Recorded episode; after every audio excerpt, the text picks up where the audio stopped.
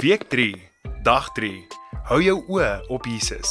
Dink jy soms dat die lewe hard is en sukkel jy om positief te wees? Is jy moeg om te verloor? Bly ingeskakel om meer uit te vind. Hallo, ek is Juan. En ek is Rianka. Ek is soms negatief as ek 'n wedstryd verloor of as ek sukkel om iets reg te kry. Ek sukkel soms om positief te bly. As almal rondom my negatief is. Kom ons luister na wat Olivia met ons wil deel vandag. Hy kan meer doen as wat ons droom. Hy kan meer doen. Ons almal gaan deur moeilike tye en dit maak ons negatief. Die lewe is hard vir ons almal. Almal kry seer en voel soms of ons iets verloor. Die sleutel is om te leer hoe om positief te bly en positief te reageer. Hebreërs vertel ons van 'n manier hoe om altyd positief te wees.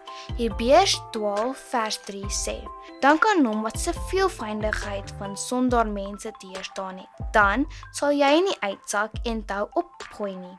So die sleutel is om jou oë op Jesus te hou. Jesus was die voorbeeld van hoe om altyd in alle omstandighede positief te bly. In ons eie krag sal ons dit nooit regkry nie. Ons moet Jesus vra om vir ons sy vreugde en krag te gee in alle situasies. Kom ons bid saam. Dankie Jesus vir u liefde en dat u altyd naby aan ons is. Dankie dat u ons positief hou in moeilike tye. Help ons om te onthou om altyd ons oë op u te hou en ook dat tyd saam met u die belangrikste tyd vir die dag is. Amen. Kom ons maak tyd saam met Jesus. Die belangrikste tye in ons lewe.